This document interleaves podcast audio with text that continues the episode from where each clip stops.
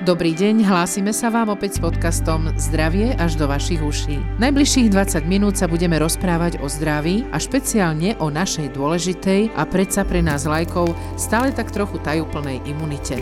Pri počúvaní podcastov Zdravie až do vašich uší vás víta doktorka Katarína Bergendiová, primárka Imunovital centra v Bratislave a Jana Piflová Španková.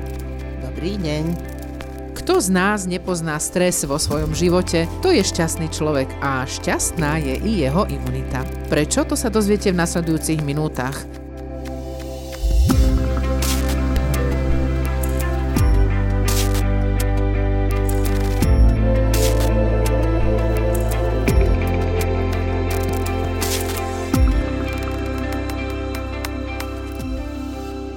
Dajme si ruku na srdce, život bez stresu hádam dnes ani neexistuje. V tomto vydaní nášho podcastu sa dozviete, čo znamená pojem imunita z lekárskeho hľadiska, akú úlohu zohráva v nej náš neuroendokrino-imunný systém a aký je komplexný vzťah medzi imunitou, depresiou, smútkom a telesnými orgánmi. Pani doktorka, čo teda znamená pojem imunita z lekárskeho hľadiska? Imunita je odolnosť organizmu voči patogénom, čiže mikroorganizmom, ktoré vyvolávajú ochorenie, ale aj schopnosť odolávať poškodeniu, teda napríklad ničiť aj vlastné pozmenené bunky, ktoré majú tendenciu zhubne bujnieť. Imunitný systém je zložený z primárnych a sekundárnych lymfoidných orgánov. Slovo lymfoidný je odvodené od slova lymfocyty, čo je vlastne druh bielých krviniek, buniek, ktoré sa podielajú na ničení choroboplodných mikroorganizmov v organizme. Primárne orgány sú kostnia dreň a týmus, sekundárne zase slezina, mandle, krčné aj nosné, lymfatické uzliny a niektoré ďalšie orgány. Pod povrchom slizníc vnútorných orgánov sa nachádza podslizničné lymfoidné tkanivo, ktoré je najrozsiahlejšie v črevách, a to predovšetkým v tenkom čreve. Hovoríme o slizničnom imunitnom systéme, ktorý zabezpečuje lokálnu miestnu imunitu a nemôžeme ho oddeliť od systémového imunitného systému, s ktorým je úzko, veľmi úzko prepojený. Tak, to je všetko pre nás lajko veľmi prekvapujúce, že imunita má svoje orgány, má svoj systém a do ňoho teda sa vkľúčuje neuroendokrino-imunitný systém. Čo to vlastne je? Je to pre zložité, ale veľa sa o ňom hovorí v poslednej dobe. To je náš šéf. Neuroendokrinný imunitný systém je vlastne super systém, ktorý zahrňuje centrálny nervový systém, hormónový systém a imunitný systém. A tento triumvirát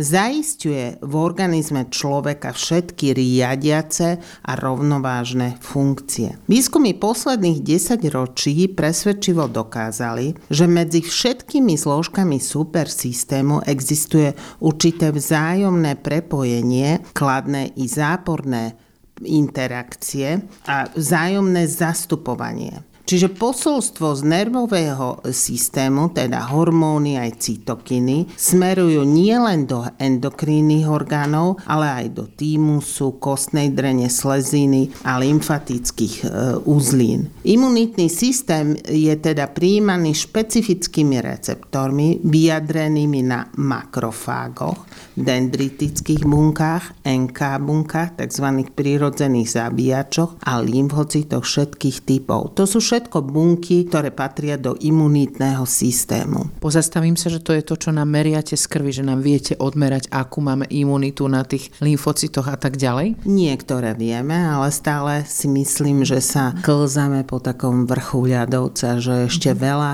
nás čaká pod hladinou, kde to všetko je vo výskume. Mm-hmm. A teraz mozog, aj ten má svoj imunitný systém? Mozog má svoj miestny imunitný systém, ktorý je nielen integrálnou súčasťou fyziológie biologických systémov organizmu, ale je aj telesne prepojený s ostatnými informačnými systémmi do jedného superinformačného neuroendokrino-imunitného systému. Preto napríklad aj informácie zo slizničného imunitného systému, teraz najmodernejšia nazýva mikrobiom napríklad čreva, sa dostávajú do mozgu a mozog na ňo adekvátne reaguje. Imunitný systém pôsobí aj ako senzorový orgán, ktorý rozpoznáva také stimuly, ktoré nedokáže rozpoznať ani centrálny, ani periférny nervový systém. Sú to nekognitívne stresory, čiže neovládajúce vôľou, osobitne replikujúce sa infekčné agencie alebo nádory. Preto niektorí fyziológovia považujú imunitný systém za taký šiestý zmysel. Je to však zjednodušujúci prípad, lebo imunitný systém nie je len senzorový orgán, ale v prvom rade obranno-informačný systém, ktorý zasahuje aj do funkcií neuroendokrínneho systému a do celkovej rovnováhy organizmu. Celkom zložitý systém, toto všetko. Ako na ňo pôsobí stres? Téma dnešného dňa a dnešného podcastu stres. Pri strese organizmus produkuje vyššie hladiny stresového hormónu, tzv. kortizolu a ten má vplyv na tvorbu bielých krviniek, ktoré sú alfou a omegou nášho imunitného systému. Ich úlohou je rozpoznať a zneškodniť škodlivých útočníkov, ktoré by mohli byť príčinou rôznych ochorení. Menej bielých krviniek znamená vyššie riziko infekcie a tiež dlhší čas na zotavovanie z choroby. Kortizol má ešte ďalšiu dôležitú úlohu a to je znižovanie zápalov v tele. Z krátkodobého hľadiska, z krátkodobého podotýkam, je to veľmi užitočná vlastnosť, z dlhodobého však už nie. Imunitné bunky si totiž navyknú na vyššiu hladinu kortizolu v krvi a stávajú sa voči nemu necitlivé a imunita prestáva fungovať ako má a nepríjemný zápal v našom organizme dostáva zelenú. To, ako máme odolnosť organizmu, je vždy výsledkom viacerých procesov v organizme. Preto ani neexistuje jeden zázračný postup na nakopnutie našej imunity. Za výrozou alebo opakujúcimi sa infekciami napríklad u detí sa skrýva napríklad nedostatok vitamínov, inokedy problém s mikrobiomom čreva, pri nádche môže byť príčinou oslabenie imunity z pracovného stresu alebo smútok z rozchodu alebo úmrtie v rodine. Väčšinou ale ide o súbor viacerých príčin, do ktorých môžeme najčastejšie zaraďovať. Nesmieme zabudnúť na vrodené poruchy imunity, ktoré sú trošku ale iná kapitola. Ale potom je to nekvalitné stravovanie, stres a psychické problémy, hlavne dlhodobý a chronický stres, nedostatočný príjem tekutín, nedostatok pohybu na čerstvom vzduchu, rozličné hormonálne a neurologické problémy, dlhodobé problémy so spánkom a nedostatok spánku, málo kontaktu so slnkom a nedostatok vitamínu D a samozrejme aj okolité prostredie, napríklad znečistené životné prostredie, v ktorom stále žijeme. Aký je teda ten vzťah medzi imunitou, depresiou, takým smutkom a telesnými orgánmi, pani doktorka? Vedcom sa podarilo odhaliť prepojenia medzi cytokínmi, čiže molekulami e, imunitného systému systému a tzv. zápalovými parametrami s depresiolátkami v mozgu, ktoré ju vyvolávajú. Ukázalo sa, že intenzita depresie, čiže smutku, vplýva na silu zápalu pri rôznych ochoreniach, ale funguje to aj opačne. Výskumy potvrdili, že ak sa nám podarilo zlepšiť imunitu, často dôjde aj k zmierneniu úzkosti a melancholie. Zistilo sa, že depresia súvisí aj s vývojom autoimunitných ochorení, rákovinou či aktuálnym psychickým nastavením. Psychicky zranenému človeku v dôsledku, tak ako som hovorila, úmrtia partnera môže trvať až rok, kým sa obnoví funkčnosť a normálne funkcie jeho imunitného systému na priemernú populačnú úroveň. Zaujímavosťou je aj súvislosť medzi spánkom, spánkovým hormónom tzv. melatonínom, depresiou a imunitou. U ľudí trpiacich depresiou a úzkosťou sa dlhodobo znižuje podiel tohto hormónu v mozgu. To, sa, to zase zhorší funkčnosť týmusu, ktorý je zodpovedný za správny chod imunity.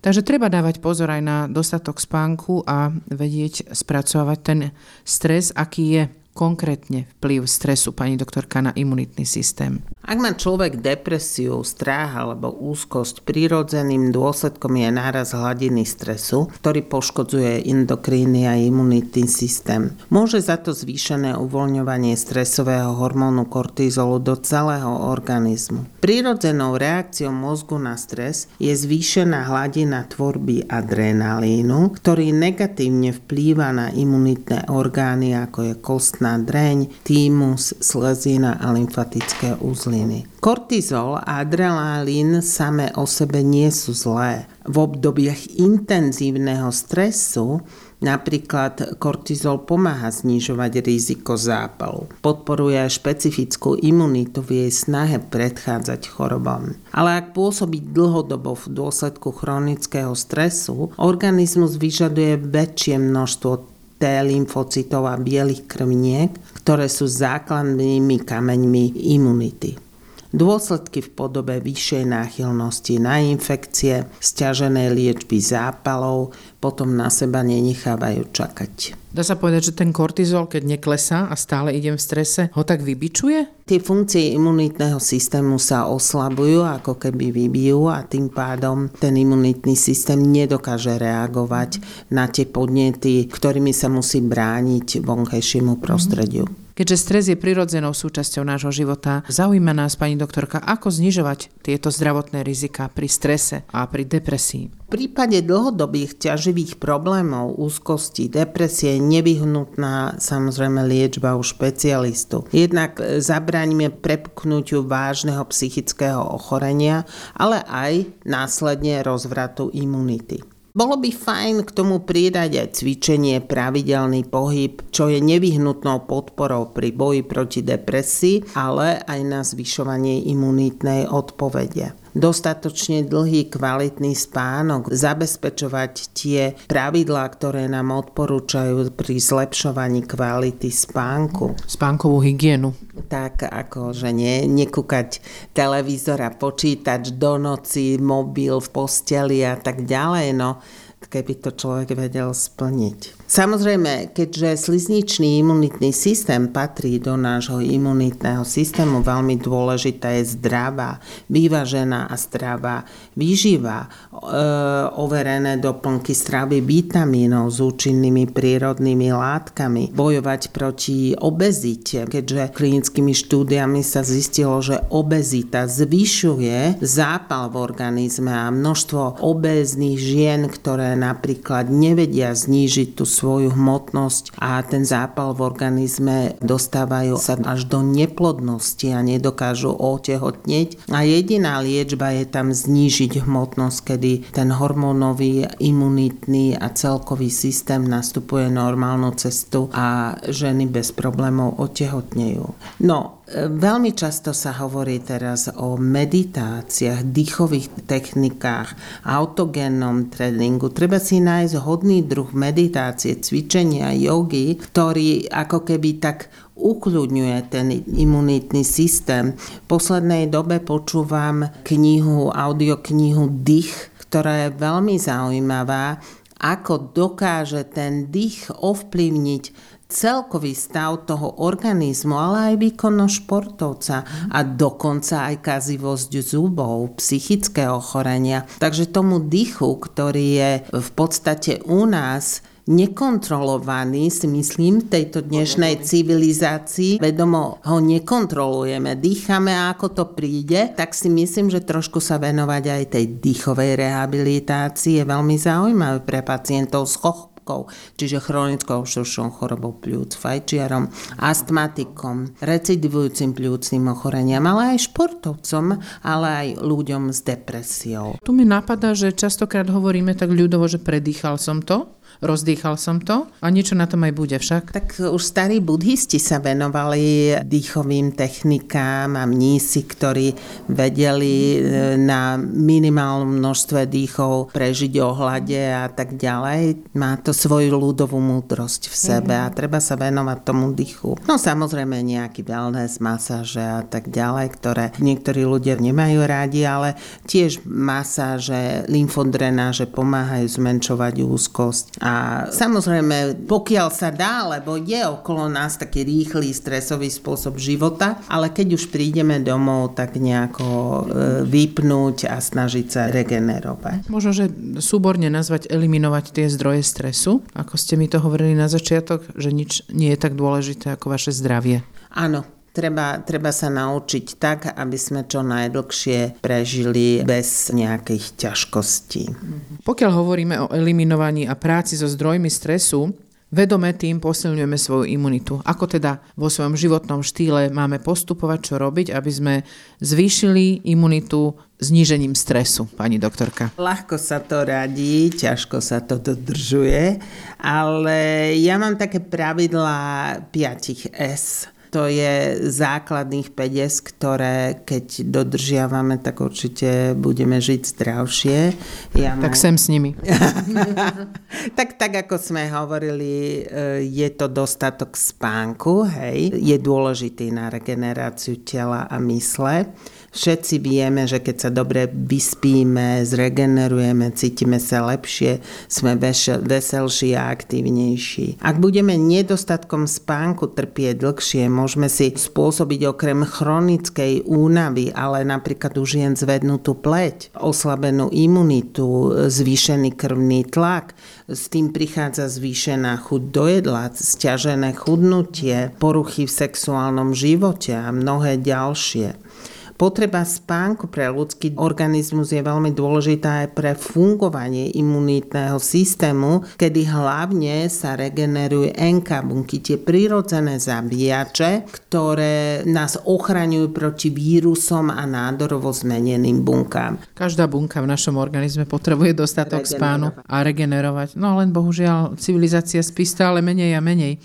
Ďalšie S je strava, pani doktorka. Strave. Mali by sme začať už teda od tej gravidity a tých maličkých detí, kedy samozrejme každá matka, pokiaľ sa jej dá, lebo nie každá matka vie dojčiť, by mala dojčiť minimálne tých 6 mesiacov. Ak e, dojčiť u dieťaťa nemôže, je dobré poradiť, a je tam pozitívna alergická anamnéza, je dobré poradiť sa s pediatrom o používaní hypoalergénnych mliečok so štiepenou mliečnou bielkovinou. Správne výživové návyky už od toho detského veku, čo sa týka napríklad sladenia, cukrenia, kedy sa extrémne zvýšila spotreba cukru za posledných 200 rokov z pár kýl ročne na 50 kýl ročne, keď si zoberieme na osobu. Hej, to sa zistilo výskumami, keď si zoberieme, že každý človek priemerne zje kilo cukru v civilizovanom svete je to extrém, ktorý si myslím, že v našej dobe, vzhľadom na to, ako vyzeráme všetci a obezita medzi nami veľmi výrazne rastie, by sme sa mali nad tým zamyslieť. Čiže už od detského veku, lebo napríklad fast foody, to sladenie, taká rýchle stravovanie, nakúpiť si na pumpe a tak ďalej, nie je toto práve orechové pri tých deťoch, ale aj dospelých. Čiže to varenie doma a domáca strava má svoj veľký význam. Inak uh, už sme to hovorili, že prisladzovanie a používanie, dodávanie cukru do čohokoľvek je vlastne už obsolentné. Už sa to nemá robiť. Áno, nemá. nemá. To dieťa si zvykne už od narodenia na to mhm. sladko teraz stravu.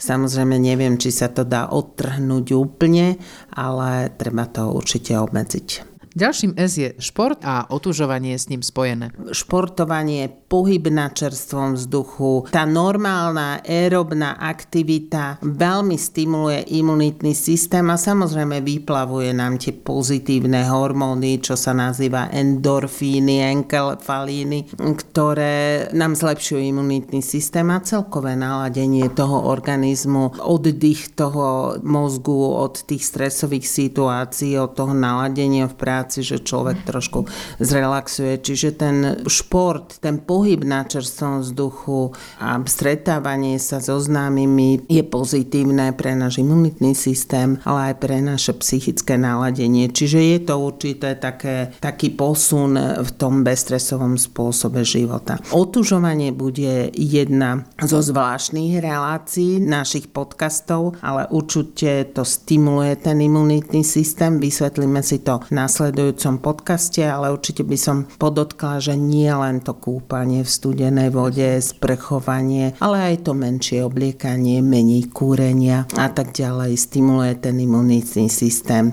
a podporuje zlepšenie tej imunity. No a pani doktorka, piaté vaše S je? Smiech, bezstresový spôsob života, čiže to, čo, na čom pracujeme v tých predošlých. Dobrá nálada, zachovanie dobrej nálady a snažiť sa vyplavovať tie pozitívne hormóny, ktoré nám zlepšujú teda to, to nastavenie organizmu. Samozrejme sú životné situácie, kedy to nejde, ale aspoň to, čo vieme urobiť, treba sa snažiť na zlepšenie nášho života robiť. Pýtala Pýtala som sa jedného môjho kamaráta, kde jeho 85-ročná mama chodí ako mladica po prechádzkach po železnej studničke do kopca z kopca, vyzerá ako mladica, že ako, ako to robí. A on, že vieš čo, ona je asketická vo všetkom. V jedení primerane sa hýbe, primerane sa stravuje, primerane spí, stretáva sa s ľuďmi, stimuluje si svoj mozog, chodí na univerzitu tretieho veku a to je náš spôsob, ktorým dokážeme predlžiť náš život. A nie je dôležité ho predlžiť, ale predlžiť ho v čo najväčšom komforte životnom, bez ťažkosti. Žiť s radosťou zrejme a spokojnosti však? Samozrejme, ak sa to samozrejme dá vzhľadom na všetky naše životné okolnosti, ale aspoň bez bolesti a tak bez tých problémov, ktoré nám staroba prináša. Ďakujeme za vašu pozornosť. Pri našom rozprávaní sa o strese a imunite a ich vzájomnom ovplyvňovaní sa. Pani doktorka, ďakujeme a vy, milí poslucháči, opäť do počutia. Všetko dobré prajem.